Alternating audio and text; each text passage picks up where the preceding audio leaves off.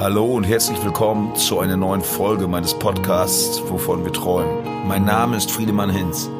Ich bin Musiker, Erzieher, Bauarbeiter, Landwirt und Familienvater.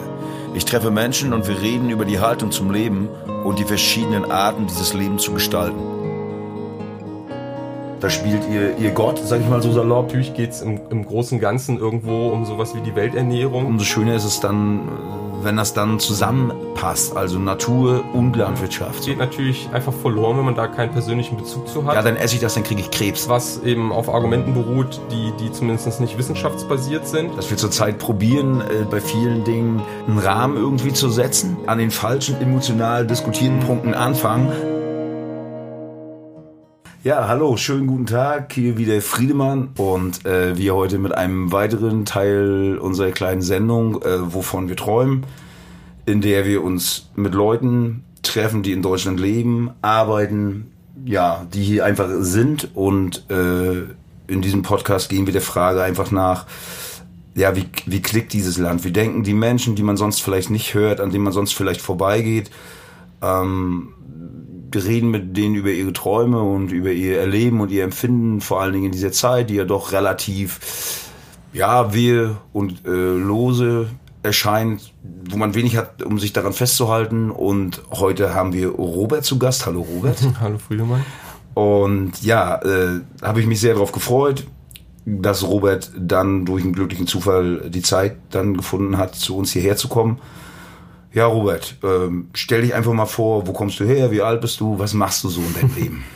Ja, also ich bin Robert, ich bin 28 Jahre alt, ähm, komme aus Sachsen-Anhalt, aus einem kleinen Ort so südwestlich von Magdeburg und ähm, arbeite jetzt auch da in der Nähe. Ich bin Pflanzenwissenschaftler, Pflanzenbiotechnologe und ähm, arbeite da gerade an meiner Promotion an einem Institut, das also mit Kulturpflanzen arbeitet, also vor allem Getreide und so. Und ja, arbeite da, also lebe dort und äh, fühle mich wohl. das ist sehr schön, wenn man sich wohl fühlt. Das ist schon mal ein guter Ansatz. Ähm, deine Arbeit äh, finde ich persönlich sehr interessant. Also bei dir ist es so, dass wir uns äh, kennen, ähm, dass ich äh, oft im Vorbeigehen oder wenn wir uns kurz getroffen haben, äh, Sachen dazu erfahren habe. Versuch das mal zu beschreiben, also für den Laien. Was genau äh, tust du da? Also was ist deine Aufgabe? Ja, also ich, ähm, wie gesagt, bin dort Doktorand und ähm, arbeite in einem Projekt, äh, wo es um Krankheitsresistenz bei Gerste geht. Und ähm, arbeite dort also mit mit ähm, Methoden, die ähm, also die zur Gentechnik gehören, ähm, also Gentechnik an Pflanzen, was was ja durchaus ein kontroverses Thema ist und ähm, ja, wir wollen die also einsetzen oder in dem Projekt, ähm, um eben, es geht konkret um eine Viruserkrankung, also auch Getreide kann an Viren erkranken, so wie Grippeviren bei Menschen oder so. Ähm, und da eben die, die dagegen widerstandsfähig zu machen, da greifen wir eben auch auf solche Methoden zurück, ähm, die eben ja Gentechnik als Gentechnik bezeichnet werden. Und ja, wollen damit aber eben diese, diese Krankheitsresistenz verbessern und damit ja, sagen wir, hochgegriffen irgendwie so, so einen Beitrag leisten, die Landwirtschaft nachhaltiger zu machen oder so, um mal so ein paar ähm, ähm, Stichworte zu sagen. Und ähm, ja, es macht, macht eigentlich Spaß, weil es wirklich ähm, auch gut funktioniert. Und ähm, ich schon denke, dass man da viele sinnvolle Sachen machen kann und also auch, auch mein Projekt für ein sinnvolles halte. Ähm, und ja, und daneben versuche ich aber eben auch, ich sag mal, so ein bisschen als, als nebenberufliches Engagement eben auch das ein bisschen zu vermitteln. Also, weil mir ist, mir ist natürlich schon bewusst, dass das kontrovers ist und dass man da auch viel diskutieren kann und das auch tun sollte. Ähm, aber ähm, das natürlich auch irgendwie, sagen wir, meine Perspektive als jemand, der wirklich damit arbeitet und sich damit tagtäglich beschäftigt, die will ich eben da so ein bisschen mit, mit einbringen in die Diskussion und mache da relativ viel zu, was ich auf, auch zu Diskussionen zu fahren und was ich auch, auch im Internet mich da irgendwie mit Leuten auseinanderzusetzen und und das, das macht auch auf eine Art auch Spaß, wenn es konstruktiv ist und man kann da wirklich viel auch voneinander lernen, denke ich auch, also auch von, von ähm, ähm, umweltbewegten Menschen, die natürlich einfach nochmal eine andere Perspektive da sicherlich auch mit reinbringen. Und ähm, ja, genau, das ist so das, was ich so täglich mache, ganz kurz. ähm, vielleicht da einzuhaken, äh, konfrontiere ich dich mal mit so einem Vorurteil, äh, was man bestimmt oft hört, ähm, wo ich einfach auch sagen muss, äh, hätte ich, bevor wir so erfahren haben, was du machst und bevor du uns da Dinge auch erklärt hast, ähm, waren wir sicherlich auch Leute, die ähm, dahin tendieren würden, zu sagen, na, als Gentechniker, ähm, da spielt ihr, ihr Gott, sag ich mal so salopp, und verändert die Natur in einem Maße, äh, da weiß man ja gar nicht, was hinten rauskommt und das verändert ja alles und äh, das hat ja auch gar keiner im Griff. Äh, Stichwort Frankenstein, sag ich mal, das ist das, was glaube ich die Leute da äh, äh, haben. Ja, bezogen auf jetzt deine Arbeit, auf diese Getreidegeschichten kannst du, wie, wie entschärfst du sowas? Also wenn du da so, so, sag ich mal, jemand hast, der zu dir sagt, ja, das funktioniert mhm. so nicht, das kann gar nicht sein, ich habe Angst. Also wie ist da deine Argumentation? Würde mich. Ja, also ähm, genau, das ist auf jeden Fall etwas, was sehr oft kommt. Also entweder eben dieses Gottspielen oder eben der Eingriff in die Natur, je nachdem, wie man, ähm, wie man das jetzt weltanschaulich sieht. Ähm, aber da muss ich sagen, dass wir ja wenn wir über grüne Gentechnik reden, dann machen wir das ja mit Kulturpflanzen. Das heißt, das sind Pflanzen, die ja keine, also da, also da, da muss man überhaupt fragen, was, was ist überhaupt natürlich, so, wo fängt Natur an und, und wo hört sie auf? Und wenn ich, also wenn wir über Kulturpflanzen reden, über Gerste, über Weizen, dann sind das eben Pflanzen, die ähm, schon seit 10.000 Jahren vom Menschen domestiziert werden. Also ähm, wo das irgendwie so jedem bewusst ist, ist, wenn man so sich einen Dackel anguckt und sagt, okay, der stammt vom Wolf ab, so, ein Mensch hat den domestiziert und gezüchtet und hat daraus eben so einen Dackel gemacht. Und so ist das bei Pflanzen aber auch. Also unsere Kulturpflanzen haben mit ihren wilden Vorfahren halt nur noch, nur noch wenig zu tun sozusagen, beziehungsweise sie sind von denen schon sehr stark verändert, so. Wir haben also, wenn wir bei Getreide bleiben, dann ist das, das eine Pflanze, die zum Beispiel die die Körner nicht abwirft, wenn sie reif ist. So, das ist völlig unlogisch aus, aus Sicht der Pflanze in einer natürlichen Umgebung. Aber es muss eben so sein, damit wir die ernten können. So, also wir ernten die, dreschen das Korn aus, behalten davon was, um das zu essen und den Rest sehen wir wieder aus. Also diese Pflanze ist total darauf angewiesen, dass wir uns um sie kümmern. Und ähm, all diese Veränderungen haben natürlich auch genetische Grundlagen, die wir jetzt so mit der Forschung langsam verstehen. Also wir wissen jetzt, warum ein, ein wildes Gras seine Samen abwirft, wenn es reif ist und warum Getreide das nicht mehr macht. Das, das, hat, das hat genetische Ursachen natürlich, die eben die Menschen im Laufe dieser Jahrtausende, seit sie Landwirtschaft betreiben und eben aufgehört haben, als Jäger und Sammler nur rumzuziehen, sondern wirklich Getreide anzubauen, Tiere zu halten, diese eben da durch, durch ja, Domestikation nennt man das, also durch die ja, Zähmung der wilden Pflanzen sozusagen, ähm, herbeigeführt haben und diese genetische Veränderung fixiert haben.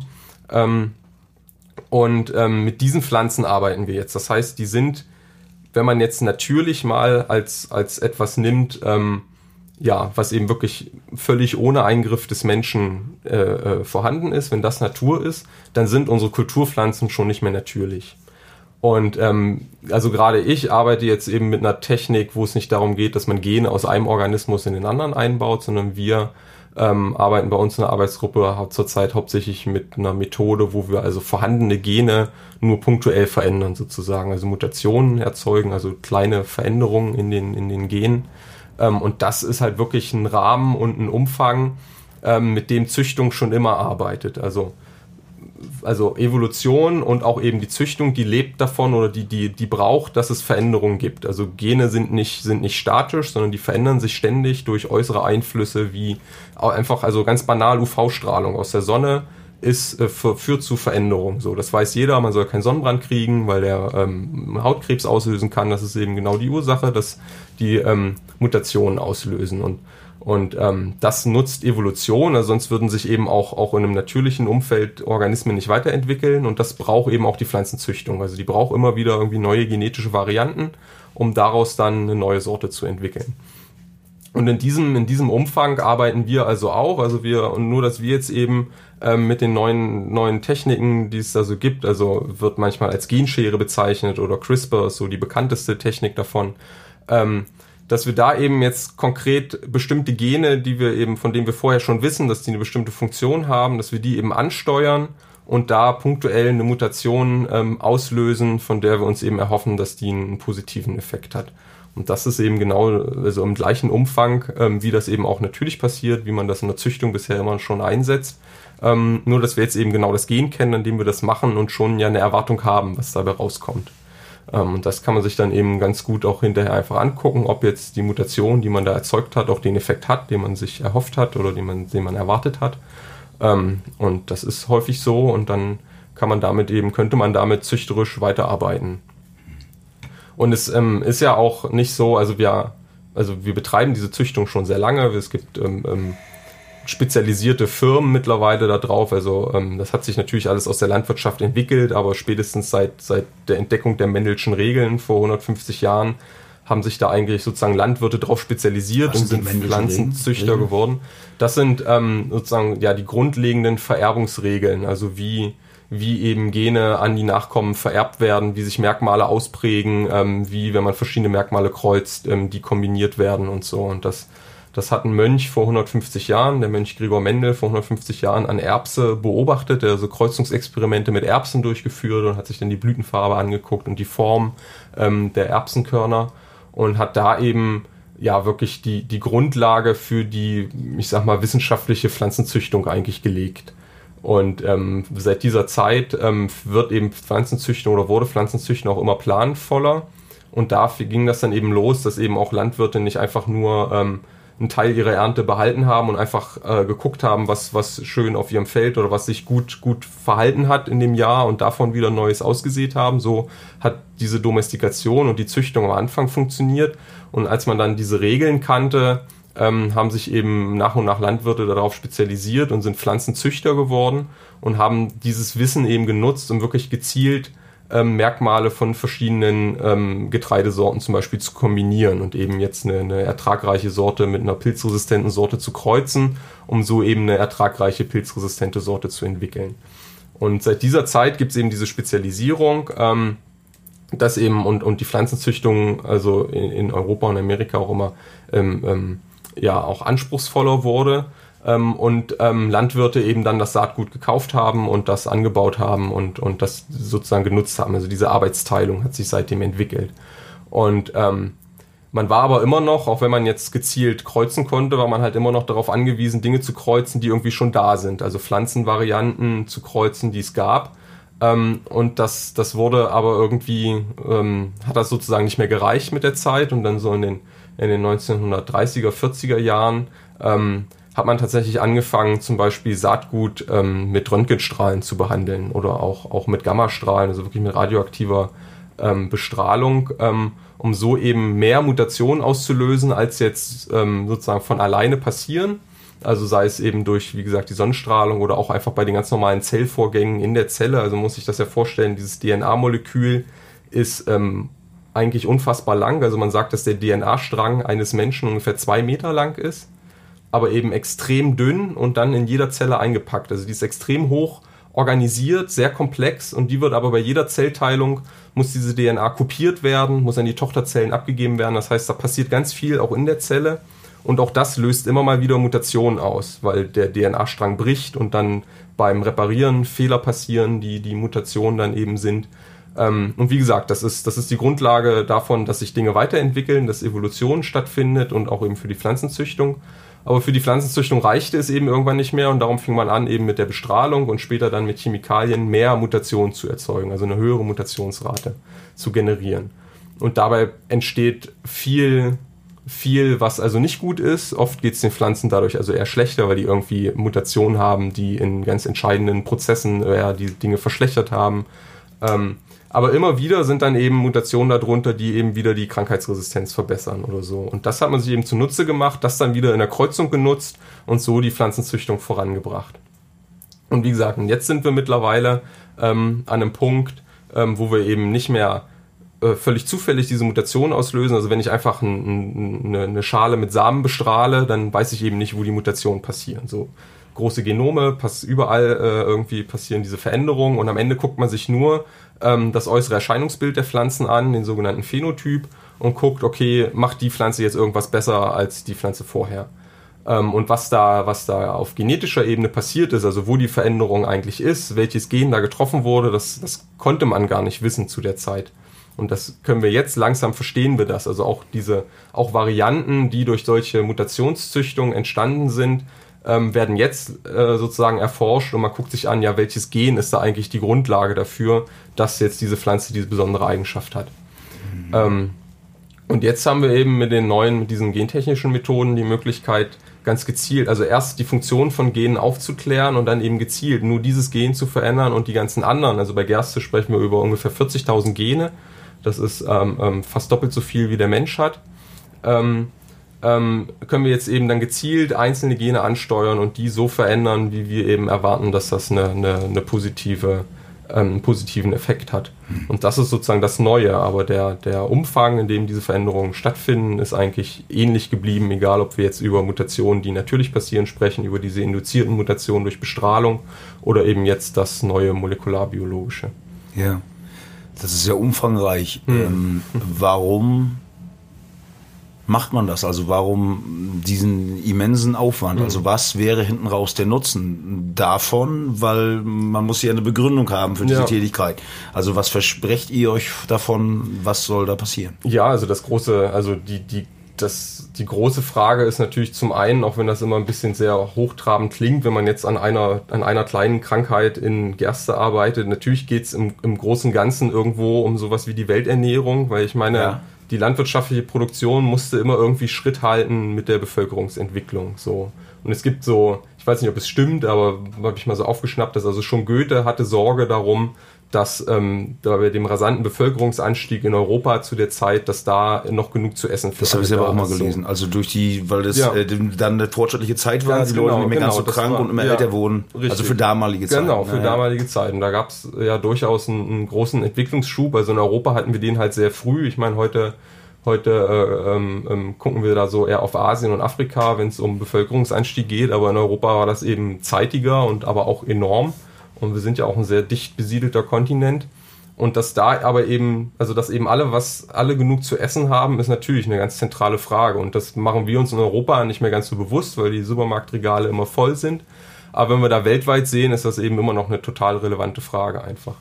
Und in Europa geht es sicherlich zurzeit eher darum, ähm, zu sagen, okay, wir wollen, wir haben, wir haben eine Landwirtschaft, die zwar ähm, extrem produktiv ist, und dies natürlich, natürlich ist das irgendwo ein, ein, ein, Erfolg zu sagen, wir haben ausreichend Lebensmittel und die sind auch so günstig, dass jeder sich genug zu essen kaufen kann einfach. Ähm, aber natürlich kommt die mit, mit ähm, Inputs einfach, also die sie braucht, was Dünger angeht, was Pflanzenschutz angeht, wo wir eben zunehmend sagen, okay, das, das geht jetzt auf lange Sicht auch nicht so weiter. Also wir müssen irgendwie was ändern. Aber jetzt eben einfach zu sagen, okay, wir, wir verzichten auf Dünger und wir verzichten auf Pflanzenschutz, ähm, ist, also kann man halt auch nicht einfach so machen. Also wir brauchen irgendwie eine Alternative. Und wie gesagt, diese ähm, Kulturpflanzen, was ich am Anfang gesagt habe, die sind auf uns Menschen angewiesen. Das, gilt zum einen einfach, sagen wir, für die Aussaat und so, aber es gilt eben auch für den, für den Pflanzenschutz irgendwo. Also wir haben den, viele Stoffe, die Wildpflanzen haben, mit denen sie sich gegen ähm, Käfer gegen Pilze oder so wehren, sind eben Stoffe, die uns Menschen entweder nicht schmecken oder eben auch wirklich schädlich für uns sind. Das heißt, wir haben vielen Pflanzen diese Stoffe weggezüchtet, um sie einfach für unsere Ernährung überhaupt nutzen zu können. Also das ginge halt anders nicht. Aber dadurch haben wir sie natürlich auch relativ anfällig gemacht. Und das jetzt sozusagen wieder zurückzudrehen, auch ein Stück, oder, oder, oder sagen wir mal, das zu kombinieren, dass die Pflanzen zwar weiterhin bekömmlich sind und, und uns gut ernähren, aber trotzdem auch eine gewisse Widerstandsfähigkeit haben, das ist natürlich schon ein großes Ziel. Und ähm, da gibt es eben viel Resistenzzüchtung, also dass man wirklich gezielt darauf hinzüchtet, dass die Pflanzen sich gegen Pilze oder Viren verteidigen können. Und da jetzt eben als zusätzliches Werkzeug eben auch ähm, ähm, gentechnische Methoden zu nutzen, halte ich eben schon für sehr sinnvoll, einfach um diesen, diesen Konflikt ähm, ein bisschen abzuschwächen aus, okay, wir, wir wollen, wir wollen ähm, genug Nahrungsmittel produzieren, aber wir können eben auch nicht, auch nicht ähm, die Inputs und vor allem die, die Auswirkungen auf die Umwelt da irgendwie ähm, überstrapazieren und da muss man eben, das müssen wir schon zurückfahren. Aber ähm, wenn wir jetzt in Europa einfach sagen, okay, wir, wir hören mit Pflanzenschutz auf und dann ähm, produzieren wir eben auch weniger, aber wir sind, wir sind eine reiche Region, wir kaufen uns dann eben Getreide am Weltmarkt zu, das ist für uns überhaupt gar kein Problem, das kriegt im Supermarkt keiner mit, also der, der Getreidepreisanteil am Brötchen, der ist verschwindend gering. Ähm, aber da denke ich schon, dass wir einfach auch auch eine weltweite Verantwortung haben, weil am Ende sind es eben andere, die irgendwie die Hälfte ihres, ihres Tageseinkommens für Lebensmittel ausgeben müssen in anderen Regionen der Welt, denen wir dann irgendwo das Essen vor der Nase wegkaufen. Das heißt, wir können, wir können nicht einfach sagen, ähm, wir, wir schützen jetzt zwar unsere Umwelt, aber produzieren dafür nur noch die Hälfte ähm, und importieren den Rest. Da denke ich, da haben wir eben auch, auch durchaus eine Verantwortung, ähm, hier also schon irgendwie anzustreben, äh, äh, möglichst viel auch hier vor Ort zu produzieren, zumal wir in Europa ja auch sowohl klimatisch als auch ähm, ähm, geologisch, also wir haben gute Böden, wir haben meistens ausreichend Wasser ähm, noch. Ähm, wir haben vor allem eine ganze Menge Know-how, wir haben gut ausgebildete Menschen, die in der Landwirtschaft arbeiten. Also wenn wir hier nicht gut und nachhaltig produzieren, dann ähm, ja, also wer, wer soll das sonst, wer soll das sonst tun? Und da müssen wir natürlich auch ähm, ja, dieser Verantwortung irgendwie gerecht werden und uns dann eben auch Gedanken machen, wie wir es eben besser machen können. Also, wenn ich dir so zuhöre, ähm, erscheint es für mich, dass es halt auch wichtig ist bei eurer Arbeit, dass es auch einen global politischen Einfluss hat, was ihr, was ihr da tut. Also, dass äh, nicht irgendeine egoistische Geschichte ist, sondern wirklich auch, dass man äh, dann wirklich auch an, an Zukunftsfragen mhm. arbeitet. Wie, und das ist, wird einfach eine Frage der Zukunft sein, ernähren wir die Menschen auf mhm. diesem Planeten, ohne diesen Planeten äh, ja. weiter zu zerstören. Ja. Das scheint eine große Rolle zu spielen dabei. Ja, auf jeden Fall. Also egal, wo, wo wir hingucken, ob wir jetzt auf den Klimawandel gucken, da gab es vor kurzem einen Bericht ähm, vom Weltklimarat, der sich also konkret mit Landnutzung beschäftigt hat und natürlich ganz klar gesagt hat, Landnutzung ist da ein Riesenfaktor, wenn es darum geht. Und und der, der größte ähm, Klimaeinfluss passiert also in dem Moment, in dem der Mensch anfängt, Land für sich zu nutzen. Also wenn er eben sagt, okay, wir, wir nehmen jetzt Urwald und, und holzen den ab und machen da jetzt einen Acker draus. Und ob der Acker dann ähm, konventionell bewirtschaftet wird oder ob der, ähm, sag ich mal, nach, nach ähm, Bio-Richtlinien bewirtschaftet wird, ist dann gar nicht mehr so entscheidend, weil den größten Impact hatte es schon in dem Moment, in dem wir überhaupt angefangen haben, den landwirtschaftlich okay. zu nutzen. Und fast genauso ist das tatsächlich auch, wenn wir, wenn wir äh, aufs Artensterben gucken. Also in dem Moment, in dem wir überhaupt anfangen, ein, ein, eine natürliche Umgebung, einen natürlichen Lebensraum landwirtschaftlich zu nutzen, gibt es schon den größten Verlust an Artenvielfalt. Und wie wir den dann am Ende benutzen, ist also global gesehen gar nicht mehr so entscheidend. In Europa würde ich sagen, ist das ein kleines bisschen anders, weil wir eigentlich schon komplett in der Kulturlandschaft leben. Also wir haben in dem Sinne gar keinen Urwald mehr oder, oder gar keine komplett natürlichen Lebensräume.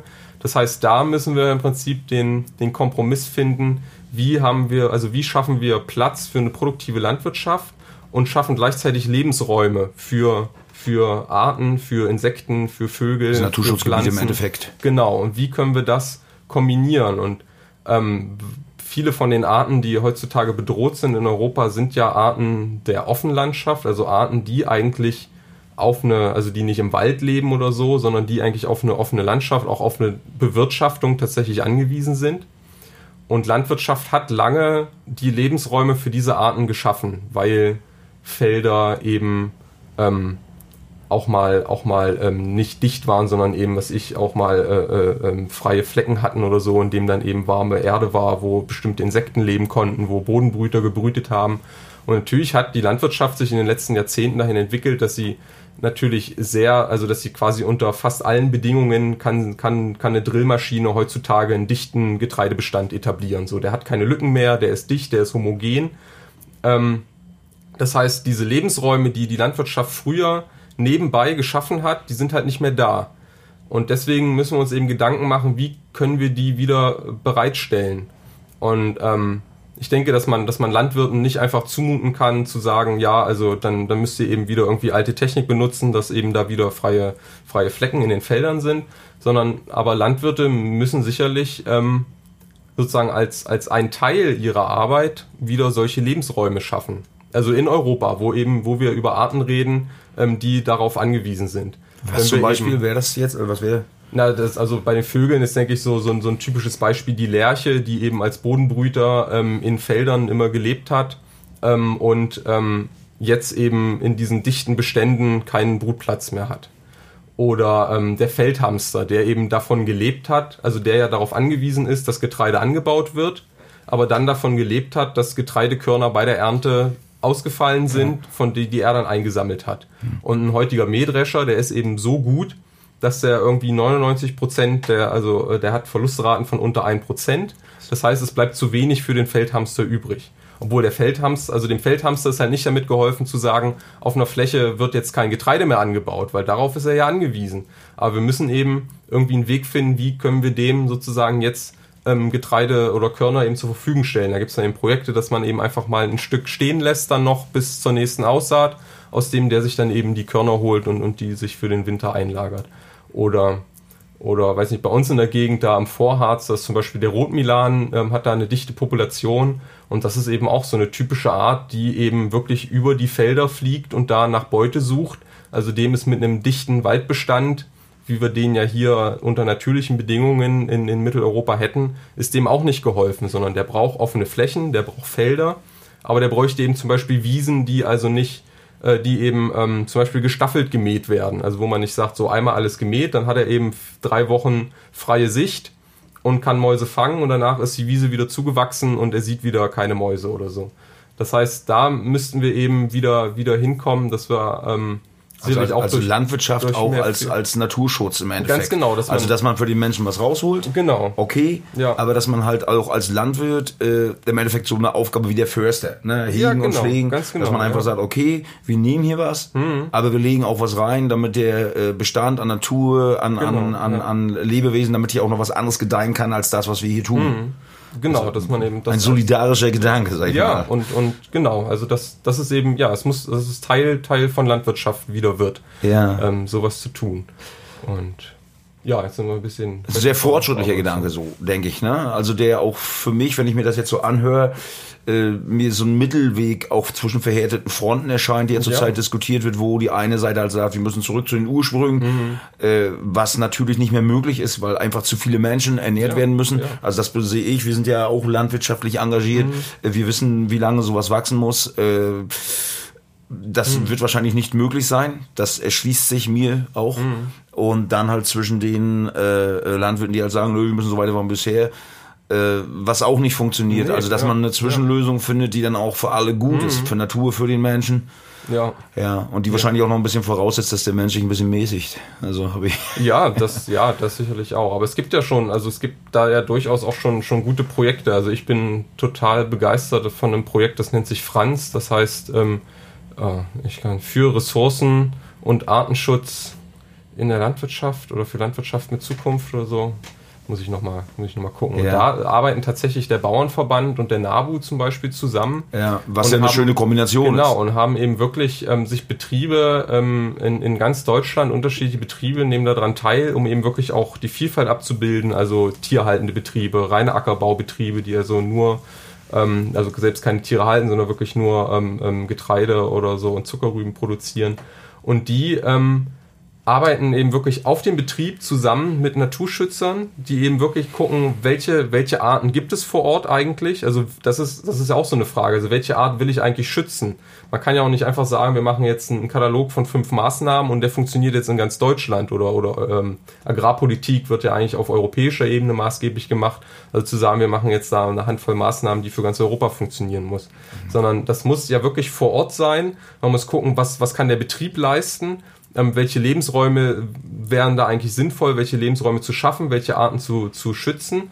Und das machen die in diesem Franz-Projekt. Also ich glaube, das läuft jetzt seit drei Jahren und es gibt jetzt so die ersten Bilanzen. Das funktioniert halt richtig gut. Also was, was glaube ich, für alle Beteiligten immer der, der größte, der größte Aha-Moment ist, was man immer so hört, ist, ähm, wenn plötzlich also die, die Landwirte und die Naturschützer eben wirklich zusammenarbeiten und ähm, Tag zusammen sind, wirklich im Betrieb sind, auch mal, was ich, zusammen Mittagessen und so. Also einfach, da fallen eben ganz viele von diesen Vorbehalten, die es da einfach immer noch gibt. Ich glaube, auch vielen ähm, Landwirten ist das auch bewusst. Also ich ja. kann mich erinnern an die Begegnung mit unserem Großbauern hier, von dem ich halt auch Flächen habe. Mhm. Da, wo auch alle sagen, ja, die machen Monokultur, machen mhm. alles kaputt. Und ich hatte hier draußen äh, mal, hatten wir die Ackerränder geschnitten mhm. und hatten das Holz aufgestapelt und dann hielt der an und sagt, ja Junge, das kannst du aber nicht anzünden, dann sind die Vögel drin und so. ne? Und da haben wir uns einen Moment unterhalten und äh, die stecken natürlich auch in der Zwickmühle. Ne? Mhm. Also die müssen Dinge abliefern, die müssen die Biogasanlagen befüllen. Ja. Äh, da steht natürlich auch ein großer wirtschaftlicher und, was man nicht vergessen darf, gesellschaftlicher Druck, auch meiner Mhm. Ja. Meinung nach hinter, Ja, äh, äh, bestimmte äh, ja, Kriterien einfach auch zu erfüllen, um die Bevölkerung wieder Mhm. zu, um zu ernähren. Das ist für mich halt auch ein großer Kreislauf. Und umso schöner ist es dann, wenn das dann zusammenpasst, also Natur und Landwirtschaft. So, Ja. ne? Das ist, denke ich, auch eine zukunftsweisende Frage, ne? oder? Das glaube ich. Mhm. Ja, auf jeden. Fall. Und also ich nehme das auch so wahr. Ich kenne auch, auch ein paar Landwirte persönlich und das sind also in der Regel alles sehr reflektierte Menschen, die sich da auch extrem viele Gedanken drum machen und, und die ja auch wirklich noch noch ähm, auch anders denken als in anderen Wirtschaftsbereichen. Also wenn, wenn, wenn einem Land gehört und natürlich sind Landwirte eben ganz oft, ist das eben eine, eine, eine, ein Betrieb, der wirklich über Generationen weitergegeben wird. Und das merkt man auch ganz, ganz stark in dem Denken, dass auch, sag mal, auch, auch ein junger Landwirt mit Mitte 30 macht sich Gedanken darum, wie sein, seine Kinder mal auch noch den Betrieb vielleicht führen können oder führen sollten. Und das natürlich muss eben entsprechend der Boden, die Fruchtbarkeit erhalten bleiben. Also die haben ja auch wirklich da ein Interesse dran. Und was du sagst, ist, ist glaube ich, auch ein ganz großer Punkt, eben dieser gesellschaftliche Druck war, sage ich mal, nach dem Krieg und das trägt oder prägt die, hat die Landwirtschaftspolitik ganz lang geprägt. Es ging eben wirklich einfach darum, Nahrungsmittel zu produzieren. So. Und das war, das war der gesellschaftliche Anspruch, den die Menschen an Landwirtschaft hatten, dass sie gute und ausreichend Lebensmittel zur Verfügung stellt. Und jetzt, sagen wir, dieses Bewusstsein hat sich natürlich auch ähm, gewandelt jetzt in, also in, in unserer ja auch, auch ähm, wohlhabenden Situation, dass jetzt ausreichend Lebensmittel da sind, dass wir da ein sehr gutes Auskommen haben. Und natürlich ist das auch die Grundlage, dass wir uns jetzt überhaupt solche Fragen stellen können, wie, wie können wir jetzt auch noch für die Natur was tun? Wie können wir jetzt noch Artenschutz betreiben? Und das ist, glaube ich, was, was sich gerade wandelt, dass die Gesellschaft jetzt eben das auch fordert. Und da muss natürlich auch Land, die, die, die Landwirtschaft jetzt darauf reagieren und sagen, okay, das war jetzt lange unsere Aufgabe, nur es ging nur um Nahrungsmittelproduktion und gut, jetzt, jetzt hat die Gesellschaft auch ähm, eben den neuen Anspruch, dass wir auch mehr uns wieder ähm, ähm, um, um Artenschutz und so Gedanken machen. Das ist Und natürlich auch eine, äh, finde ich, so eine beidseitige, äh, Mhm. äh, ein beidseitiges äh, Erbringen von Leistung. Denn ich kann als Gesellschaft meiner Meinung nach nicht nur fordern, Nee, sondern ja. ich muss mich auch mäßigen. Ne? Das ist ja ein großes Problem. Und wenn ich jeden Tag zweimal zu McDonalds Mhm. äh, gehe und äh, in den Märkten mir den Einkaufswagen voll kaufe, Mhm. und ich habe neulich mal gehört, dass in Deutschland jährlich zweimal der Bodensee voll mit noch genießbaren Lebensmitteln. Das ist Mhm. Ja, das, was wir wegschmeißen. Dann muss ich mir natürlich meiner Meinung nach auch als Gesellschaft die Frage stellen, muss ich da nicht auch ein bisschen zurückschrauben Ja, und nicht ja. im Wohlstand versinken und völlig wahllos Dinge kaufen, nur weil ich es kann Mhm. und dann sagen, ja, ihr Bauern, ihr müsst aber auch, weil ihr versaut die ganze Umwelt, weil die Gesellschaft ja auch ein Teil Mhm. ja, natürlich. Und auch, ist, auch ne? einfach Wertschätzung. Also natürlich Ja. Ähm, ist da viel verloren. Also wenn jetzt eben nur noch äh, knapp über ein Prozent der Menschen in Deutschland in der Landwirtschaft arbeiten, dann haben natürlich noch ganz wenige wirklich den Bezug dazu, was eigentlich dahinter steckt. So wie du sagst, du, du siehst das bei, bei Ja. dir auf dem Hof, was eben dahinter steckt, bis eben so, ein, so, eine, so eine Pflanze gewachsen ist und man da wirklich was ernten kann und was man auch dafür tun muss, dass man da was ernten kann. Ähm, aber da, ähm, das geht natürlich einfach verloren, wenn man da keinen persönlichen Bezug zu hat und, und ähm, man einfach Kartoffeln zu jeder Jahres- und, und fast zu jeder Tageszeit im Supermarkt kaufen kann. Dann geht natürlich die Wertschätzung ein bisschen verloren, was dahinter steckt, das Kilo Kartoffeln zu produzieren. Und da eben wirklich mal zu sagen, okay, das sind, das sind Lebensmittel, da ist, da ist großer Aufwand betrieben worden, dass die hier im Supermarkt liegen so ähm, ähm, und das dann leichtfertig wegzuwerfen, nur weil es billig ist oder, oder weil jetzt eben das aufgedruckte Datum da irgendwie überschritten wurde.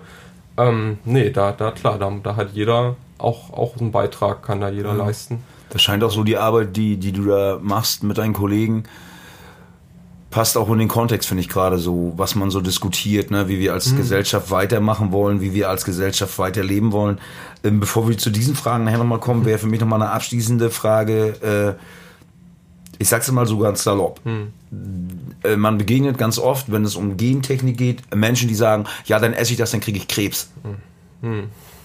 Jetzt sag mir mal was dazu. Also das ist so das, was ich auch Ja. so, ja, und dann isst man das und dann äh, stellen die Leute sich das so vor wie nach einem Atomschlag, also dass man einen Bollen am Hals kriegt und äh, ja, äh, Also das ist jedenfalls definitiv nicht so. Also es gibt zur Gentechnik ganz viele Punkte, die man, die man äh, ähm, diskutieren muss und die man kritisieren kann und sollte. Aber wenn es also eine Sache gibt, ähm, wo man eigentlich wenig diskutieren kann, dann ist das einfach die Sicherheit. Also es, alle, alle ähm, ähm, Forschung, die daran gemacht wurde, auch Bio, also wenn es äh, Biosicherheitsforschung, also darum, wie sich diese Pflanzen in der Umwelt verhalten, ähm, da ist der einhellige Schluss, ähm, dass Gentechnik genauso sicher ist wie alle anderen Züchtungstechniken auch. Also nichts ist ohne Risiko, auch normale Züchtung ist nicht ohne Risiko, Landwirtschaft ist nicht ohne Risiko, aber Gentechnik ist genauso sicher wie alle anderen Methoden auch. Wo man sicherlich äh, ähm, diskutieren muss, ist, ähm, wenn wir also, sag ich mal, die, die, die ersten Methoden der Gentechnik, also wo es eben darum ging, Gene von einem Organismus in den anderen zu übertragen, ähm, da, ähm, das wird seit ungefähr 30 Jahren genutzt, seit ja, mittlerweile über 20 Jahren wird das in Amerika auch wirklich auf dem Feld angebaut. Ähm, und da ähm, gab es natürlich, ich sag mal, im, im, Umgang damit, also wie man das ähm, rechtlich und ähm, auch wirtschaftlich organisiert hat, natürlich große Probleme. Also ähm, ähm, äh, das, da, da geht es um Patente, die dann natürlich Firmen genutzt haben, um Dinge exklusiv zu nutzen. Ja. Ähm, da ähm, geht es halt dann natürlich auch damit ganz schnell um Zugang zu Saatgut und so weiter. Und das ist auf jeden Fall was, was man, was man diskutieren muss und wo wir auch, wo wir auch einen anderen Umgang finden müssen. Also es, es kann nicht, kann nicht das Ziel sein, dass wir einerseits eine, eine Technik haben, die zwar ähm, viele gute, gute Dinge tun kann und die man vielfältig auch nutzen kann. Und, und am Ende ähm, wird die aber in einem Rahmen genutzt, der es dann eben doch nur eine Handvoll Konzernen ermöglicht, die Technik zu nutzen und dann natürlich auch nur dafür, ähm, was, was diese Firmen für sinnvoll halten. Mhm. Also ich meine, wenn wir über die klassische Gentechnik reden, dann wird die weltweit genutzt für eine Insektenresistenz und für äh, ähm, Herbizidtoleranz, also gegen, gegen Unkrautmittel eine Toleranz und die wird genutzt in Mais, in Baumwolle, in Raps und in Soja. So, und das war's. Und das ähm, wird ja also einfach den Möglichkeiten der Technik gar nicht gerecht, weil natürlich könnte die viel mehr und viel Sinnvolleres. Aber es ist eben ähm, das, wofür diese Firmen sie nutzen, weil sie das global verwenden können und weil ähm, das Pflanzen sind, die eben auf der ganzen Welt im großen Stil angebaut werden. Das heißt, wo auch die Entwicklungskosten schnell wieder reinkommen. Ähm, aber das müssen wir auf jeden Fall anders organisieren. In Europa haben wir zurzeit das Problem, dass wir ein Gentechnikrecht haben, was eben eigentlich damit argumentiert mit Gefahren für Mensch und Umwelt und da sehr restriktiv Gentechnik reguliert, so dass man sie im, im, im Feld wirklich in der Züchtung derzeit eigentlich nicht realistisch verwenden kann. Aber das ist eben, also das argumentiert eben mit Umweltgefahren und, und Gesundheitsgefahren, die es so nicht gibt statt eben einen, einen wirtschaftlichen und, und einen rechtlichen Rahmen zu schaffen, der es eben möglichst vielen Züchtern ermöglicht, diese Techniken sinnvoll zu nutzen und dann aber eben auch eine Zulassung ähm, ähm, möglich macht, dass eben auch kleine Züchter eine, eine, Zulassung bekommen. Also es gibt ein, eine Maissorte oder ein, eine Maislinie, die in, in Europa verwendet wird. Ähm, der hat diese Insektenresistenz. Ähm, das ist ein Gen aus einem Bakterium, was ein sehr spezifisches ähm, Toxin produziert, ähm, was eben für Raupen schädlich ist, die an Mais fressen. Ähm, ist auch, also ist auch in Deutschland sehr umfangreich getestet worden, dass es eben wirklich auch wenig Effekte auf sogenannte Nicht-Zielorganismen hat, also auf die Insekten, die man eigentlich gar nicht treffen möchte. Also ist eigentlich durchaus eine Technik, die gut funktioniert. Ähm, aber die Zulassung dafür hat, glaube ich, 13 Jahre gedauert. Und natürlich kann ähm, von, von, also die Entwicklungszeit ist ja da schon davor gewesen, dann ist diese, diese Linie sozusagen fertig und wird zur Zulassung angemeldet in Europa und dann dauert es 13 Jahre, bis die Firma die Zulassung bekommt und dann kann sie erst anfangen, damit Sorten auf den Markt zu bringen und sozusagen wieder das Geld reinholen. Und das kann eben nur eine große Firma, in dem Fall war das Monsanto, um das, die auch mal zu nennen. Ja, ja. Ähm, und der Mais wird bis heute noch in Spanien angebaut. Das ist das einzige Land, die das noch so im nennenswerten Umfang nutzen. Ähm, in, in, Deutschland und in den meisten anderen Ländern in der EU ähm, wird er nicht mehr angebaut. Ähm, in Deutschland gab es nur ganz kurz, ich glaube zwei Jahre oder so, wirklich, dass Landwirte das selbst frei anbauen konnten. Und ähm, das ist aber natürlich ein Problem. Also wir haben ein, ein, ein sozusagen ein Umweltrecht, das diese Technik extrem einschränkt in Europa, ähm, was eben auf Argumenten beruht, die, die zumindest nicht wissenschaftsbasiert sind. Ähm, und es wäre aus meiner Sicht viel Also ist sinnvoller. eine emotionale Diskussion eher. ja, sicherlich. Weil ich höre das, ich habe mir das gerade aufgeschrieben, wenn ich, äh, ich esse immer äh, gerne so Sojaprodukte auch Mhm. und dann ist immer die Werbung drauf, garantiert gen, gentechnikfrei. Mhm. Äh, und wenn ich dich jetzt richtig verstanden habe, äh, selbst wenn das mit Gentechnik wäre, würde es mich nicht töten, es würde Mhm. Mich nicht vergiften, es wäre Überhaupt überhaupt, kein großer nein. Unterschied. Nein. Also ist es wie bei vielen anderen Dingen, äh, über die wir die Diskussion Mhm. in Deutschland im Moment gerade führen, eher eine emotionale, nicht wissenschaftlich begründete Ja, ja. Äh, Diskussion. Ja, das also- habe ich richtig so verstanden. Ja, also wie gesagt, also ich, ich gehe da wirklich mit, dass man sagen muss, okay, wir müssen einen Rahmen schaffen, ähm, der es möglichst vielen, möglichst vielen Züchtern und, und auch öffentlichen Instituten ähm, Zugang zu dieser Technik ermöglicht, damit sie die sinnvoll einsetzen können. Aber die Technik mit der Begründung zu beschränken, dass sie gefährlich für Menschen und Umwelt ist, das ist, ist nicht Das ist ja im Endeffekt wissenschaftlich. wie bei der Digitalisierung, ne? Also dass Ja. man, äh, dass wir zurzeit probieren, äh, bei vielen Dingen einen Rahmen irgendwie zu setzen, äh, an den falschen emotional Mhm. diskutierten Punkten anfangen, aber die wirklich wichtigen Geschichten, also dass man es zugänglich macht für alle Leute, Ja, ne? genau, dass nicht ja. nur einer damit die wahnsinnige Kohle verdient, genau, also äh, das ist dadurch, das wird verdeckt einfach, Mhm. ne? Und das macht äh, keinen Sinn.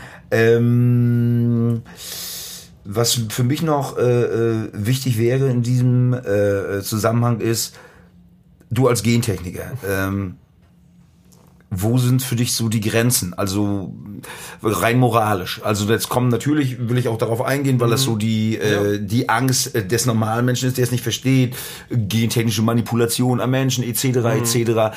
Ähm, was sagst du? Also wo wäre für dich, es geht nur um deine persönliche Einschätzung, wo, was denkst du, wo wären da die Grenzen? Also wo sollte man, sollte man am ewigen Leben experimentieren? Ist das gut? Macht das Sinn? Solche Sachen, also moralische Geschichten. So. Ja, also das ist, das ist natürlich mega schwer. Also ich glaube, bei den, bei den Pflanzen bin ich da tatsächlich ziemlich entspannt, weil, weil sich da, glaube ich, viele von diesen ethischen Fragen so noch gar nicht stellen. Also ich meine, wenn wir, wenn wir allein schon, wenn wir einfach zu, zu der zur Tierzüchtung gehen, da gibt es eben schon auch mit klassischer Züchtung Phänomene, also was heißt Phänomene, sondern Effekte wie Qualzüchtung, so dass wir Tiere züchten, sei es, sei es ähm, Haustiere, einfach weil Menschen es niedlich finden, wenn ein Hund irgendwie so eine flache Nase hat, durch die er nicht mehr atmen kann oder so. Also das ist ja einfach eine ethische Frage, die sich ja jetzt auch schon stellt. Ich glaube, diese blauen Belgier-Geschichten, ja, ne? irgendwie Da hatte ich mal sowas was von den Rindern, habe ich auch mal gehört. Also diese wahnsinnig muskulösen, ich habe das mal in Belgien gesehen. Richtig, ja. Da sind wir da vorbeigefahren. Ich gesagt, was ist das denn? Da mussten wir anhalten, wirklich nochmal zurückfahren, weil da stand ein Tier, das sah aus, na, wie ein Bodybuilder. Also extrem. Ich habe sowas noch nie vorher gesehen. Und ich habe ein so ein Tier mal live auf der Insel Ja. gesehen. Ich glaube, das geht auch in diese Richtung. Ich Ja, glaube, das ist auch so eine genau, Qualzüchtung, ne? Ja, und da und da, also für sowas, für sowas kann, kann und, und sollte man aus meiner Sicht natürlich auch, auch Gentechnik nicht nutzen. Auf der anderen Seite kann es, also wenn wir eben sagen, okay, Tierzüchtung an sich machen wir, dann kann es da durchaus Anwendungen geben. Also da wird, glaube ich, soweit ich weiß, auch an Krankheitsresistenzen ähm, gezüchtet, dass also auch da die Tiere widerstandsfähiger werden. Und wenn es um die medizinische Nutzung von, von Gentechnik geht und gerade auch mit diesen neuen Techniken, CRISPR und, und Genschere und so, wird ja da, werden da zum einen natürlich große Hoffnungen reingesetzt. Ähm, zum anderen gibt es natürlich diese Sorgen und die sind auch total berechtigt, dass man natürlich sagt, wie, wie weit kann man gehen? Also was ich derzeit auf jeden Fall ein No-Go finde, ist, ist die sogenannte Manipulation an der Keimbahn. Das heißt, wenn man ähm, eben wirklich an, an die Zellen des, des Menschen geht, die also dann hinterher die Spermien und die Eizellen wieder produzieren und dass also die Veränderung, die man ähm, ausgelöst hat, also wirklich fest vererbt wird, auch an die Kinder. Ähm, weil das, das ist, glaube ich, was, was wir derzeit äh, eben noch nicht abschätzen können und was man dann, also das kann man eben auch nicht, ja, auch, auch nicht rückgängig machen. Also wenn, wenn jemand so ähm, behandelt wurde und dass er eben die Veränderung auch an seine Nachkommen vererbt, dann ist das eben was, was nicht rückgängig geht, während man, wenn man eben die normalen Körperzellen verändert, also es gibt ja verschiedene Krankheiten, die eben auf genetischen Defekten beruhen und nur für solche Krankheiten sind eben diese gentechnischen Methoden kommen da überhaupt in Frage. Wenn man jetzt eben Körperzellen wirklich zuverlässig so verändern kann, dass man für den Patienten direkt ähm, die Krankheit sozusagen behebt, indem man diesen genetischen Defekt reparieren kann, dann denke ich, ist das durchaus, durchaus eine sinnvolle Möglichkeit. Also individuell dann am Ende. Dass man eben wirklich individuell das macht, ähm, ähm, ja, an, an, dem, an, dem, an dem konkreten Patienten. Ähm, wie gesagt, da gibt's andere, auch, auch ähm, also einfach ähm, ähm, fachliche Herausforderungen, also wie kommt diese Genschere wirklich an die Zelle im Körper, an die sie muss und wie wird die Veränderung dort verursacht. Also das ist auch das, woran Gentherapien bis heute auch immer noch, also weshalb es da noch nicht viel, noch nicht so viel gibt, wie man sich das sicherlich mal erhofft hat schon. Ähm, und da muss man auch immer aufpassen, dass man auch nicht zu viele Hoffnungen schürt, weil ich meine, das ist immer die andere Sache. So, die, die Gesunden können sich sozusagen die Gedanken machen, was ist moralisch ähm, in Ordnung. Aber wer eben wirklich unter einer, unter einer Krankheit leidet, der wird natürlich eher, eher darauf drängen, dass man, dass man es nutzt, um eben einfach Leid zu mildern oder um, um Krankheiten wirklich zu beheben. Und das ist, das sind super schwierige Fragen. Und da müssten wir, glaube ich, auch wirklich als, auch wirklich als Gesellschaft viel mehr, viel mehr drüber reden und auch konstruktiv ja auch streiten tatsächlich, um, um da wirklich einen Weg zu finden, den dann auch möglichst viele mittragen. Also das ist auch das, ähm, wo ich immer noch eine große Schwierigkeit sehe. So, also wir haben irgendwie Debatten, die oft auch durchaus schrill laufen oder so, aber mir fehlt immer so ein bisschen dann der Moment, so selbst wenn man sich mal in Ruhe hinsetzt und, und miteinander redet und wirklich verschiedene Ansichten zusammenbringt, wie kann man dann das wirklich zu einem breiten gesellschaftlichen Konsens führen? Also wie kann man eigentlich wirklich eine, eine Diskussion mit vielen Menschen öffentlich so gestalten, dass am Ende auch auch was rauskommt, was dann möglichst viele Leute mittragen. Weil manchmal habe ich so das Gefühl, wenn man so in einem Kreis sitzt und dann diskutiert man und dann kommt man eben zu Punkten und zu Kompromissen. Ähm, aber ähm, wenn man dann eben zwei Wochen später wieder mit anderen diskutiert, dann fängt man wieder von vorne an, so ungefähr. So. Meinst du diese Gesellschaft in der Art, wie wir die jetzt haben, auch in unserer politischen Welt, äh, mit unserem System, mit dieser Demokratie, äh, kann das leisten? Oder äh, ist da eine Demokratie auch an ihren Grenzen angekommen? Ist es realistisch zu sagen, wir diskutieren eine Sache in der Bevölkerung aus, lassen die Emotionen raus äh, und, und fällen dann eine Entscheidung. Äh, kann das eine Demokratie leisten oder äh, ja, ist die da ausgereizt? Weil ich habe manchmal für mich das Gefühl, ich bin, als ich ein junger Mann war, war ich das noch viel mehr ein Freund der persönlichen Freiheit mhm. und habe im Moment, je älter ich werde, immer mehr das Gefühl, auch durch meine Arbeit, durch meine Tätigkeiten, durch die Menschen, die ich kennenlerne, äh, dass viele damit nicht umgehen können, sich halt auch an diesen Diskursen nur mit mhm. Sporthäme, Gemeinheit beteiligen und äh, dass es oftmals nicht so richtig zielgerichtet ist und ich mich frage, hm. ich formuliere das jetzt mal vorsichtig, ob es nicht positiver wäre, dass man das in gewissen Gremien entscheidet, von denen man hofft, dass sie vernünftig sind und die dann einfach für die Gemeinschaft die Entscheidung treffen. Ist jetzt nur eine hm. Provokation, die ich mal so in den Raum stelle. Also kann die Demokratie diese Diskussion, so wie wir jetzt als Gesellschaft aufgestellt sind, können wir das leisten?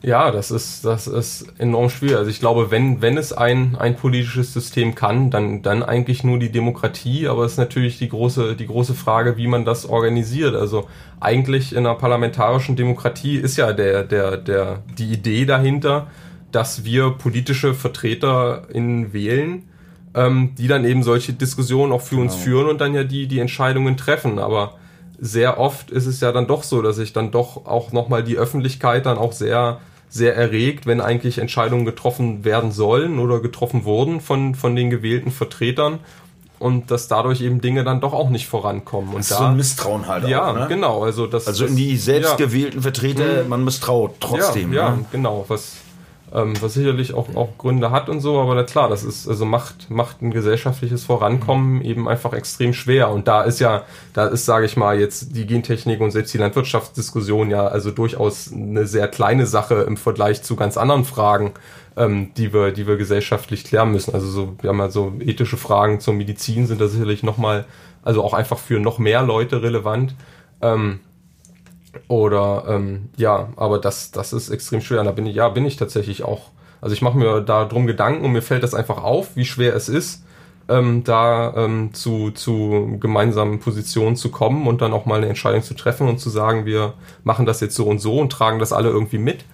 Ähm, aber eine richtige Idee, wie man das noch besser machen kann, habe ich, hab ich auch nicht. Aber ich habe das, also ich bin, wie gesagt, ja mit diesem, mit diesem Gentechnik-Thema auch da viel unterwegs und habe das also jetzt echt schon mehrmals gehabt, dass ich dann irgendwie bei so einer bei so einer Dialogveranstaltung war, wo wir uns uns ähm, kontrovers, aber eben doch konstruktiv verschiedenste Menschen sich unterhalten haben aus dem Umweltbereich, aus Wissenschaft, aus Industrie und so. Also aus deiner Erfahrung her ist das schon möglich, wenn die Menschen ist, sich ja, dann treffen ist, und dazu bereit genau, sind. Genau, das ist also das ist schon also das ist das ist super möglich, aber ähm, dass das dann eben wirklich auch in, in praktische Politik, sage ich mal, umgesetzt wird, das fehlt mir bis jetzt immer noch. Also oft, oft geht man dann eben nach Hause und dann sind alle wieder in ihrem Bereich. Ich bin da in meiner Forschung und die Umweltverbände sind in ihrem Bereich.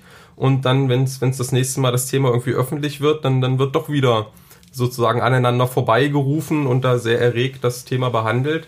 Und ähm, da fehlt mir eben noch, ja, das, da bin ich immer noch so ein bisschen ratlos. Also ich meine, wir haben wir haben, ich will jetzt, will jetzt nicht Werbung machen, aber wir haben, äh, wir nennen das die Plattform, nennen wir progressive Agrarwende, wo wir eben wirklich versuchen, möglichst viele verschiedene Menschen so zusammenzubringen aus, dem, aus der Umweltbewegung, aus verschiedenen Parteien, aus Forschung und so. Und es eben wirklich um diese Fragen Gedanken zu machen und das, also das, das finde ich manchmal regelrecht bewegend, wie gut das funktioniert einfach. Also wir haben uns alle übers Internet irgendwie kennengelernt und zusammengefunden. Das läuft jetzt irgendwie seit, seit etwas über einem Jahr. Und, und das macht so viel Spaß, einfach wirklich diese, diese verschiedensten Kompetenzen da zusammenzubringen und eben einfach mit der, mit der gemeinsamen Leitidee irgendwie, ja, die, die Landwirtschaft voranzubringen und nachhaltig zu machen, ohne jetzt eben ähm, zu sagen, okay, das ist jetzt aber unnatürlich oder das ist natürlich, also das ist ja eh ein schwieriges, ein schwieriges äh, ähm, Kriterium, also um, um da zu entscheiden, ob etwas gut oder schlecht ist. Eigentlich wäre das ähm, ja ein gutes Vorbild, wenn ich das so höre, für die große Politik, ne? Ja, aber das ist, also das ist dann eben die Frage, wie man das dahin transportiert. Und wir haben, also wir merken auch an den Reaktionen oder so, die wir, die wir ähm, von, von, von äh, aus der Öffentlichkeit bekommen, dass das also extrem gut ankommt und dass also viele das das, das schon super gut finden und ich, ich hoffe, dass es irgendwie dann auch seinen Weg äh, äh in politische Entscheidungen findet. Aber das ist wir so, so, so der kleine Beitrag, den, den wir da versuchen zu leisten, dass wir eben wirklich verschiedenste Leute zusammenbringen und, und einfach ähm, diese Kompetenzen kombinieren mhm. und so, so ein paar ähm, Ideen entwickeln, wie eben solche Kompromisse aussehen können zwischen einer ertragreichen, leistungsfähigen, also eher leistungsfähig im Sinne von produktiven Landwirtschaft und eben ähm, ähm, einem Umweltschutz, der, der auch äh, äh, Arten und Klima schützt ähm, und, und ähm, ja, eben eine lebenswerte Umwelt uns erhält und noch äh, äh, gut und ausreichend Nahrungsmittel produziert. Gehst du wählen? Und wenn ja, warum? Ja, ja, weil ich, weil ich denke, dass das, dass das ähm, äh, in einer parlamentarischen Demokratie eben dass die Möglichkeit ist, am direktesten oder, oder am ja, also die, die institutionalisierte Möglichkeit ist, wie ich äh, Entscheidungen mittragen kann. Und dann immer, wenn man das, das kombiniert mit, ich sag mal, zivilgesellschaftlichem Engagement, also dass man sich eben dann auch noch öffentlich in Debatten einbringt oder, oder auch einfach nur verfolgt und, und äh, informiert ist, ähm, halte ich das schon ja, hoffe ich, dass das ein guter, ein guter Beitrag ist. Was hältst du von dem Prinzip der Volksabstimmung in Deutschland? Also ich glaube, dass, es, dass das durchaus ein, ein Mittel sein kann ähm, für, für große Fragen. Ähm, also ich denke mal so auf, auf lokaler Ebene macht es vielleicht dann durchaus nochmal mehr Sinn, wenn wir eben wirklich, was ich, über Baumaßnahmen oder irgendwelche großen Projekte, dann wirklich die Leute, die da vor Ort sind, ähm, sich darum Gedanken machen. Und wenn das, sage ich mal, eingebettet ist in einen wirklich, in eine offene, in eine offene Diskussion und, und, und ähm, dass man also wirklich Argumente abwägt und nicht nur irgendwie dann die zwei Seiten nebeneinander Wahlkampf machen oder so, dann kann das, glaube ich, schon auch, auch eine gute Sache sein. Aber weiß nicht so, ob das jetzt so wie in der Schweiz, wo sie dann wirklich über viele einzelne Fragen große Volksabstimmungen machen, das weiß ich dann auch nicht. Ich meine, also eigentlich ist ja die Idee, wie gesagt, hinter der parlamentarischen Demokratie, dass man die Volksvertreter dafür wählt, dass sie sich um solche Dinge Gedanken machen weil es natürlich auch mega, also ich meine, wir haben das jetzt gemerkt, wir haben uns eigentlich über so ein kleines Thema unterhalten, aber wie, wie komplex sowas schon ist und ich glaube, dass das einfach irgendwo die Grenze ist für solche Volksabstimmungen, dass wenn die Themen einfach so komplex sind, dass man ja eigentlich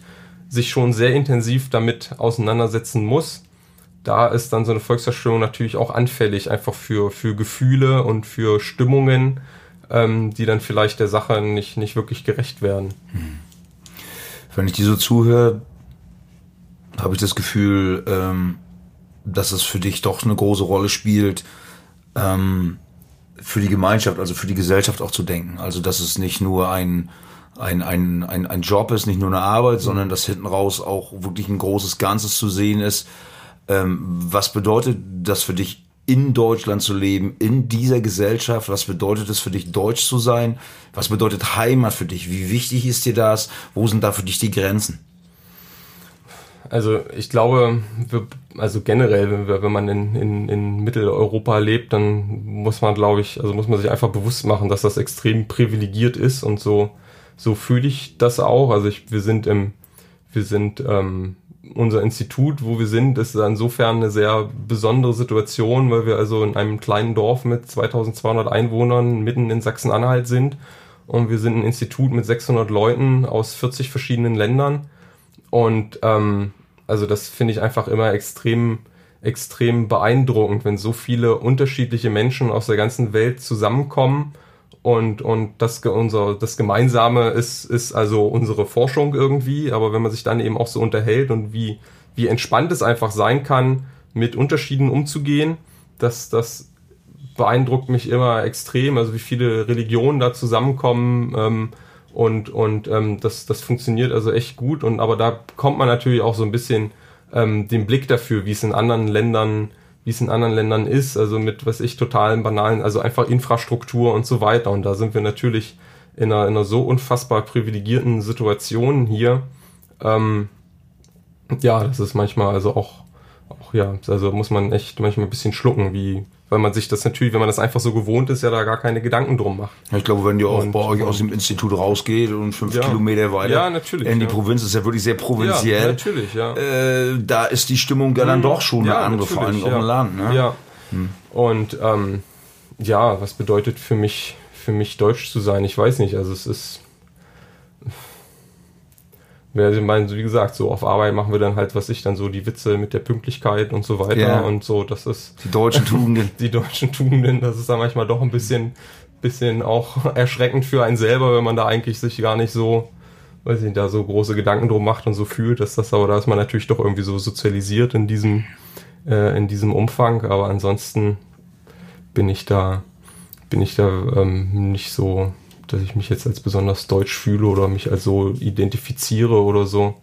Ähm, aber ähm, Heimat, ja, also ich bin schon, ähm, ja, also Familie sicherlich irgendwie, das ist so, ich habe schon gerne liebe, liebe Menschen um mich rum und das, das ist schon irgendwie schön, dass das jetzt auch, ähm, sag ich mal so, geklappt hat oder im Moment gerade so ist, dass ich irgendwie auch in der Nähe meiner Familie arbeiten kann. Das ist mein, in unserem Job auch nicht so selbstverständlich. Wie gesagt, Wissenschaft ist sehr international. Es ist eigentlich auch eher, eher normal, ähm, weit weg zu sein von zu Hause.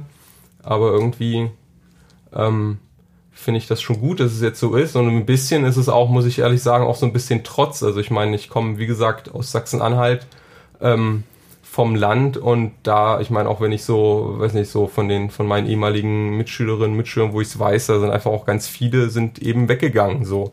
Und irgendwie so ein bisschen zu sagen, okay, auch, man, man muss auch als junger, also es müssen irgendwie auch so ein paar junge Menschen da bleiben und die sich eben vielleicht auch um so ein paar Sachen Gedanken machen und so ein bisschen ähm, engagiert sind, das ist schon, das ist schon wichtig und das, das im Moment spielt das bei mir auch so ein bisschen so eine Rolle, so ein bisschen so dieser Trotz zu sagen, ja. okay, ähm, ähm, ich bin auch aus Überzeugung irgendwie hier und, und ähm, kann hier vielleicht auch irgendwie was bewegen und so.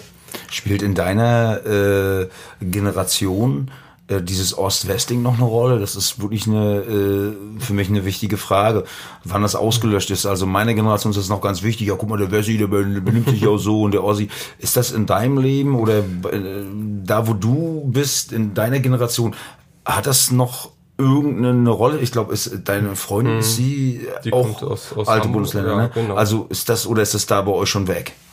Also eigentlich im täglichen Leben ist es weg. Ich habe so ein bisschen, als ich nach Hannover gegangen bin zum Studieren, da hatte ich manchmal so Momente, wo dann, wenn Leute das mitgekriegt haben, ähm, wo ich herkomme, dass so, ach so, du bist also ähm, aus dem Osten, so das war dann aber eher so, ja, die kannten, also sie hatten halt, wenn man keinen, sie hatten halt keinen familiären Bezug und so und dann war es sicherlich so von zu Hause aus immer noch irgendwie so dieses, die, die andere Gegend oder so, oder der, da, wo man irgendwie noch nicht so hingefahren ist oder so, aber nie irgendwelche Vorbehalte oder dass ich da jetzt mit, mit Vorurteilen konfrontiert war, sondern, und das hat sich dann ja auch, also es hat danach nie eine Rolle gespielt, so das war durchaus mal ein Gesprächseinstieg, dann auch gerne mit dem Kommentar hört man ja gar nicht, so beim Sprechen, Ähm, ja, aus Sachsen-Anhalt. Man, ja, also ich meine. yeah. Und ähm, aber eigentlich nie, dass das jetzt irgendwie dann auf Dauer irgendwie eine Rolle gespielt hat. Und es eher, eher dann mal, dass man, wenn man eben doch ich meine, doch mal irgendwie dann Unterschiede erkannt hat, die vielleicht wirklich darauf beruhen. Also ich weiß nicht, Kindergarten zum Beispiel gibt's ja durchaus immer noch auch noch viele Menschen in meiner Generation ähm, in Westdeutschland, für die das vielleicht nicht ganz so normal war, in die Kinderkrippe zu gehen und danach irgendwie ganz tags auch im Kindergarten zu sein.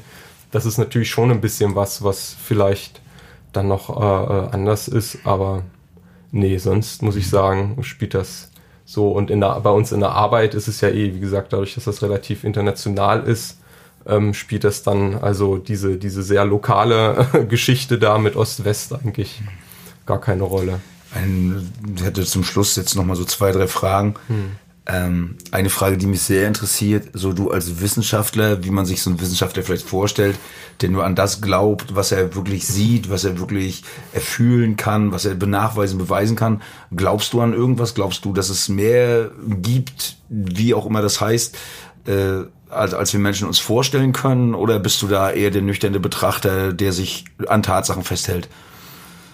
Also ich, ich habe eine Faszination dafür, was es, was es alles gibt, was wir aber immer noch nicht bis zum Ende verstehen. Also das und ähm, das kommt natürlich sicherlich auch ein bisschen aus der Arbeit als, als Wissenschaftler, dass man, dass man dafür natürlich auch irgendwie, also dass man das halt immer wieder entdeckt so. Also ich meine, es wurde so viel geforscht und es ist alles so spezialisiert und trotzdem kommen wir überall immer wieder an Punkte, wo wir eben doch noch nicht ähm, alles bis zum Ende verstehen. Was wäre das ein Beispiel? Und, und diese, also ähm, ähm, in einer, in einer, in einer Pflanzen, in einer Pflanzenforschung, ähm, was ich, es gibt zum Beispiel total, ja, vielleicht jetzt wirklich sehr banal, aber es gibt ein, ein Resistenzgen gegen, gegen eine Pilzerkrankung in Gerste. Das wird seit, seit ganz vielen Jahrzehnten in der Züchtung genutzt.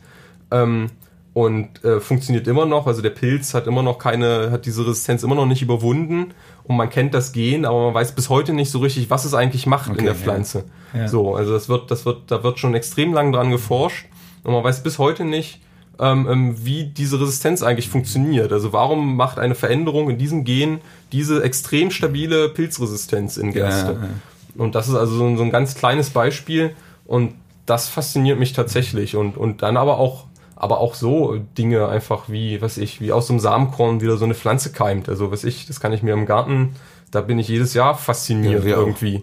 Und, und obwohl man, also selbst, selbst wenn man da jetzt reingeht und sich genau anguckt, wie das biochemisch alles abläuft, finde ich das trotzdem total faszinierend. Also im Endeffekt, obwohl du erforschen kannst mhm. oder weißt, wie es funktioniert, lässt du dir trotzdem die Faszination für ja. die Dinge, dass es dann ja. halt auch so ist, ja. nicht nehmen. Genau. Ja. Das ist schön. Ähm, banale Frage, hat die Menschheit eine Zukunft? Ja, also wenn, wenn, wenn wir uns sie gestalten, dann schon. Also ich denke, also ich glaube, der, der Erde, die ist da, die ist da neutral, die Welt, die Natur, wie man das auch immer nennen will. Ähm, wir müssen das als Menschen schon selbst irgendwie packen. Und ich denke, dass wir das können.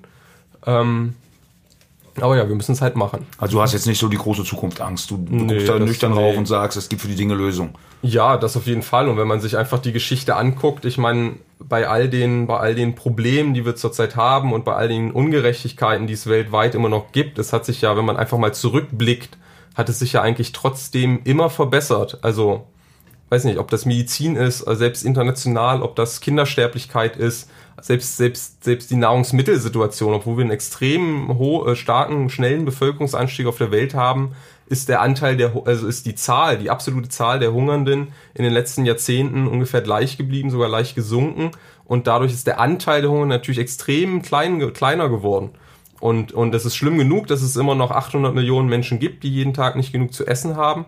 Aber dass in der Zeit wir mittlerweile bei irgendwie 8 Milliarden Menschen sind und es trotzdem nicht, nicht Milliarden Menschen sind, die hungern, ist ja auch, auch ein enormer Erfolg. Und so ist das in ganz vielen Bereichen. Und ich, genau, ich bin da überzeugt, dass wir, dass wir das schaffen können, auch, auch ähm, dass es weiter gut geht und, und vielleicht sogar noch besser wird. Ja. Aber ja, es müssen halt alle zusammen irgendwie wollen und ja, alle zusammen das wollen, mhm. genau. Ähm, bist du mit deinem Leben zufrieden, so wie das verlaufen ist bisher? Bist du in dieser Zeit jetzt, in der du lebst, bist du glücklich, äh, äh wie es ist? Bist du voller Zufriedenheit oder voller Angst ja, und Perspektivlosigkeit? Also, also für, für mich persönlich bin ich, bin ich sehr zufrieden und, und muss das auch einfach sein. Also wie gesagt, wenn man sich einfach nur umguckt, wie viel, natürlich gibt es immer noch viel Ungerechtigkeit und viel, viel Kummer in der Welt, aber ich glaube, wenn, wenn, wenn ich da von denen zu denen gehören würde, die jammern würden, das wäre einfach absolut unangemessen. Also, weiß nicht, ich, ich habe einen hab Job, der mir Spaß macht, auch wenn der, sage ich mal, befristet ist und es da sicherlich Sorgen gibt, wie das in Zukunft weitergeht, aber ich habe eine tolle Freundin und ähm, eine, eine gute Familie, die um mich rum ist und ähm, das, ja, also worüber soll ich mich beschweren? Ja, ich bin, ich bin glücklich. Ja. Ähm, Abschlussfrage, die ich immer stelle, wovon träumst du? Also die meisten Menschen, die ich getroffen habe, haben so einen, einen, heimlichen Traum, entweder einen Lebenstraum, ein, eine allgemeine Geschichte, dass die Welt in Frieden existiert weiter.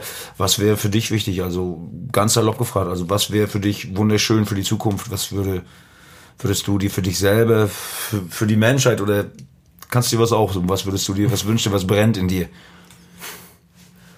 Ja, schon, dass es dass es am Ende irgendwie alles gut wird, dass die Diskussion, was ich, das was, also diese, diese Diskussion, die wir, die wir führen, dass das am Ende eben doch, doch zu was Konstruktivem führt und, und so anstrengend das ist, dass, dass auch die Menschen nicht den Mut verlieren, da, daran teilzuhaben und, und irgendwie dann resignieren, sondern ja, dass sich da ähm, möglichst viele dran beteiligen ähm, und am Ende was Gutes dabei rauskommt. Sowohl in Deutschland, in Europa und ja, auch auf der ganzen Welt.